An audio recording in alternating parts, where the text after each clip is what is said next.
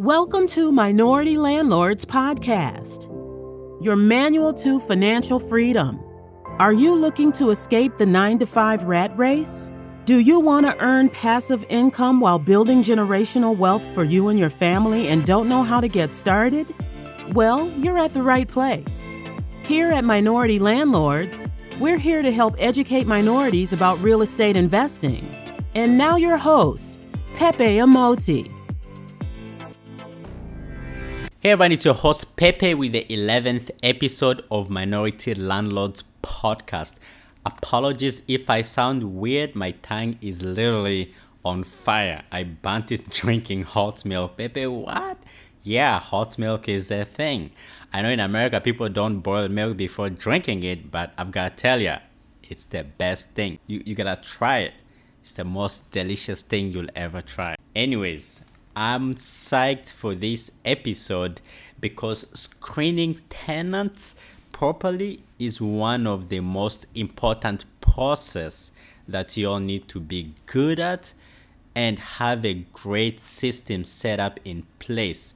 I've had a lot of people who are interested in real estate, but they're afraid to take that step because their biggest fear and concern is getting in real estate and ending up with a tenant or tenants that make their lives a living hell. We've all had crazy deadbeat tenant stories, and yes, it's scary. I'm not saying that having proper screening process will 100% eliminate your likelihood of ending up with one or two deadbeat tenants throughout your real estate career, but the truth of the matter is proper screening will heavily reduce your risk of ending up with one. I know you all have heard of stories where tenants just went crazy.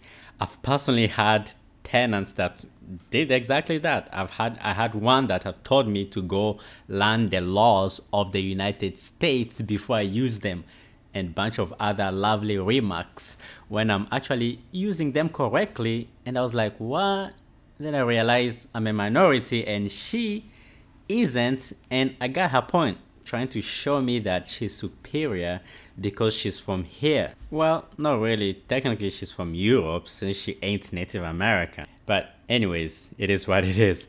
I, I was actually curious and decided to read some online stories of crazy tenants. And one of them was here, I, I'll quote it, and I quote My father was a landlord. He rented to mainly lower income and hard luck people. He went to collect rent that was way overdue one night, and the tenants were really drunk and beat him up. Hit him in the head with a 2x4 with a nail in it. He lost his eye. That's crazy. Like I say, like these these tenants, like it's we, we all can get them here and there. For me personally, each and every tenants I've ever had issues with, they're those that I inherited. I've never personally had any issue with a tenant that I screened and brought them in by myself. So just to put it out there. So make sure that you beef up your screening. I'm sharing this story to show how crucial, crucial proper screening is. And as landlords, having a proper screening process will help you avoid lots of these kind of issues. If you don't have a proper screening process, then like I had said in one of the episodes, you need to blame yourself for the issues and do something about it. If you're bad at it and have always had issues, then just hire a property management company to take over your rentals or get a real estate agent you trust to help you find a good tenant. I personally prefer doing screening by myself because I, I personally have personalities I can sense I'll be able to work well with and those that I can't. And most importantly, though, I stick to my criteria of the kinds of tenants I want to reside in my rentals. I'll give you all my process and what I look for when screening tenants. The first thing I look for is I try to obtain a proof to show that their income is not less than three times what their monthly rent is. This is industry standard for most landlords, and I do follow this too because obviously you don't want it to be too low. I feel like three times makes sense to leave a room for them to have leftover money to be able to pay their the other bills associated with running their lives. Because obviously, if rent takes up a majority of their income, they will be struggling and it just won't work out. This is not just for my selfish desires trying to ensure that I get paid, but it's also for the sake of tenants so that they don't have to go through this struggle of living paycheck to paycheck and barely making ends meet. You'd be surprised there's a lot of tenants out there that have applied to rent one of my rentals and their income is just incredibly low. Some even over 90% of what their rent is. They're just not putting it together that it won't work out and it will be a struggle struggle for them.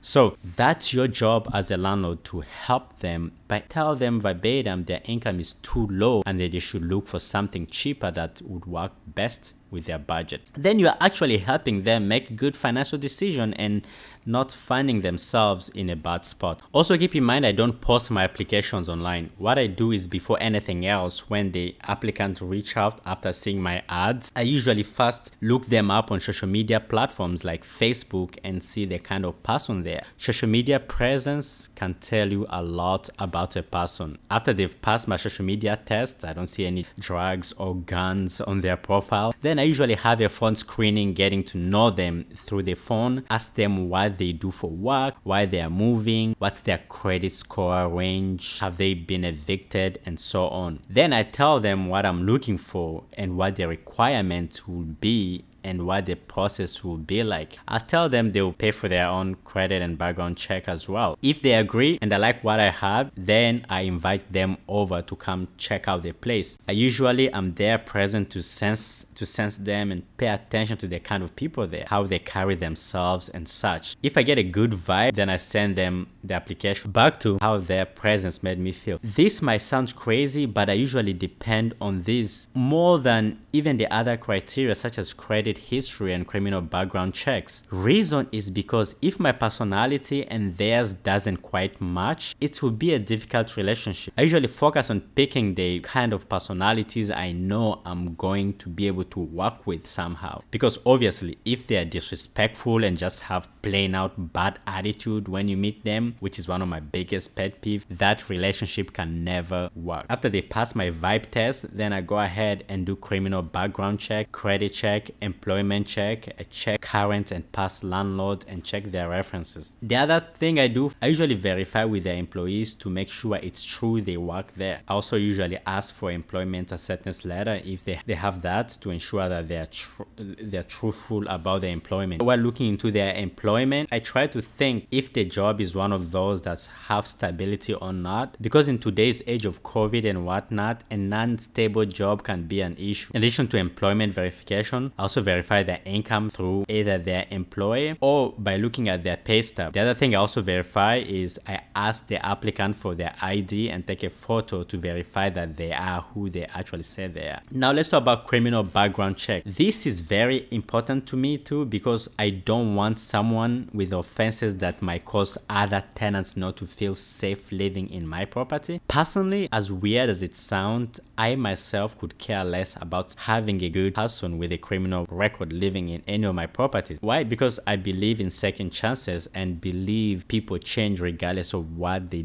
did. So I could care less about having them in my units if they check all the other boxes. Now, problem comes to whether or not my other tenants will be comfortable with the situation and high chance they won't be comfortable. I've personally had a tenant that was moved in by significant other with a not so good criminal record that I personally didn't mind since they obviously need a home at end of the day. But every tenant was on my behind about it and making a big deal about it, so I had to make a decision that made the other tenants comfortable. So yeah, with the criminal background aspect of things, I encourage landlords just not deny people solely because of their records, but to weigh it out and see if they check other boxes and how bad it is. Obviously, if it's something very crazy, by no means do what you got to do. But if it's minor stuff and whatnot, don't worry about it. I have another tenant tenants currently that I googled them and they've had brushes with the law prior and I was skeptical about it in the beginning, but they've ended up being one of my best tenants. So yeah,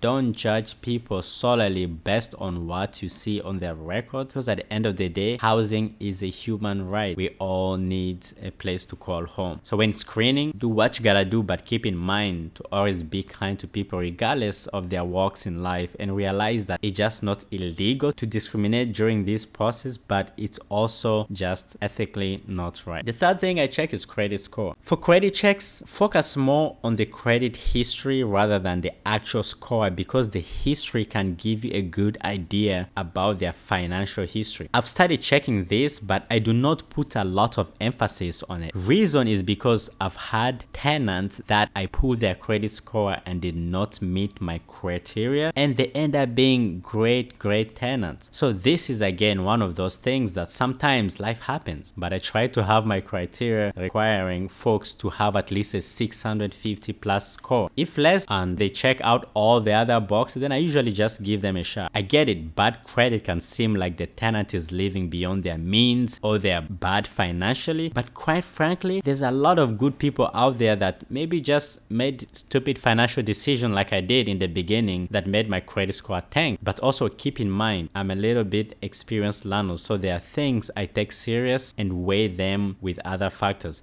For your beginners, I would say try to be strict-ish until you have some experience under your belt. So requiring a 650 credit score will help minimize your risk of getting a terrible tenant. But regardless of whether or not you're new though, on their credit history, pay close attention on the late payment part of the credit history. If it's low because they've always been late, then definitely that's an indication that they are most likely to be late when paying rent as well. If it's some big medical thing that's ruined their credit, so be it. We all go through some issues like that, which makes sense. But if it's mainly constant late payments or like lack of payments or bankruptcy, then be careful. Also pay attention to the debt owed section and use that towards your calculation. Remember how we talk about how their income should be at least three times their rent. If you end up finding that they have a ton of debt, then put those into consideration too and ask yourself roughly how much are they paying each month for those debts. Subtract those, subtract your rent and subtract some common sense monthly bills you can think of and see how much they will be left with. Other big and very very important section to check when running credit check is under public record section of the tenant's credit report. It should indicate if tenant has been evicted or sued for past due rent.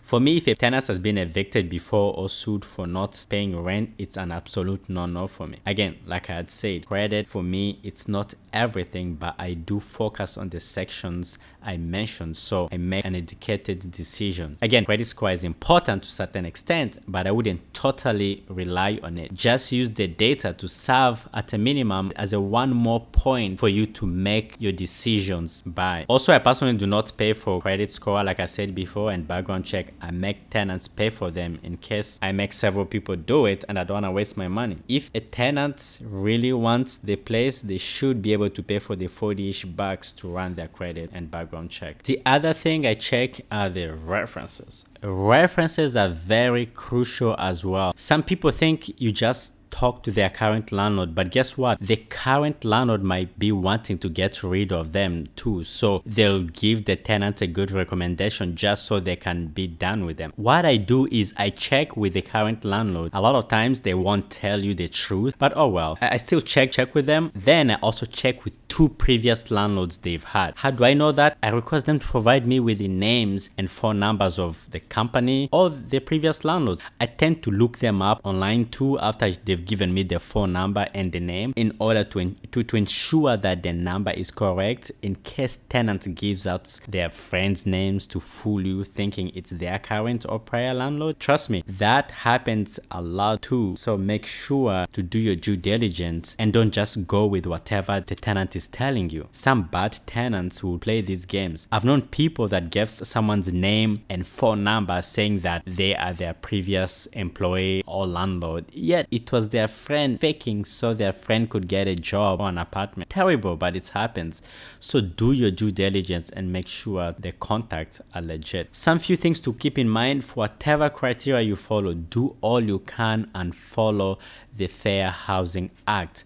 I've talked about this before and I just can't stress this enough.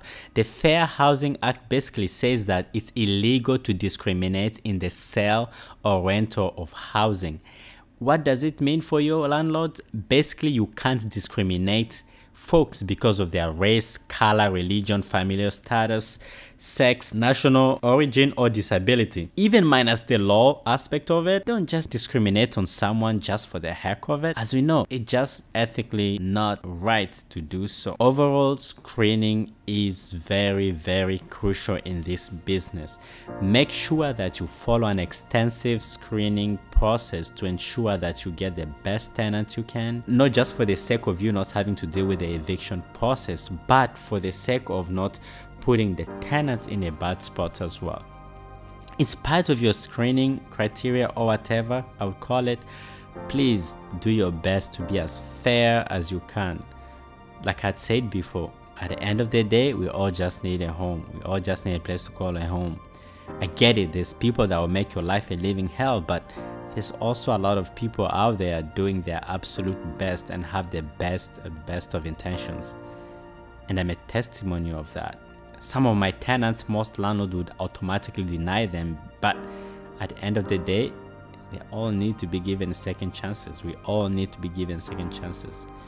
So this is Minority Folks platform. I want to be real about this.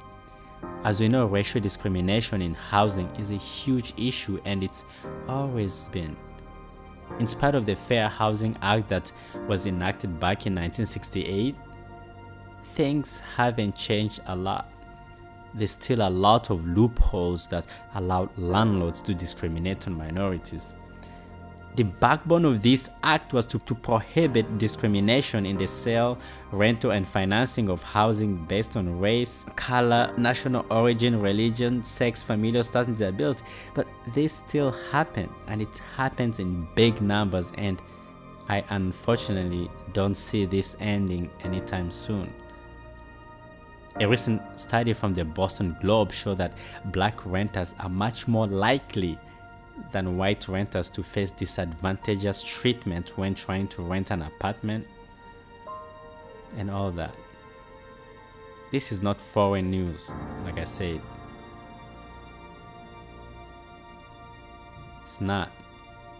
Another reason we are here at Minority Landlords, not just to shift minorities from being renters to owners but to also educate minorities to understand their rights in order to reduce this housing discrimination madness.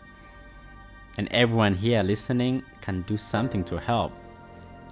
I know no matter what this kind of discrimination, it will never end. But we can do something to reduce it. And if you're a minority or live in reality, know this.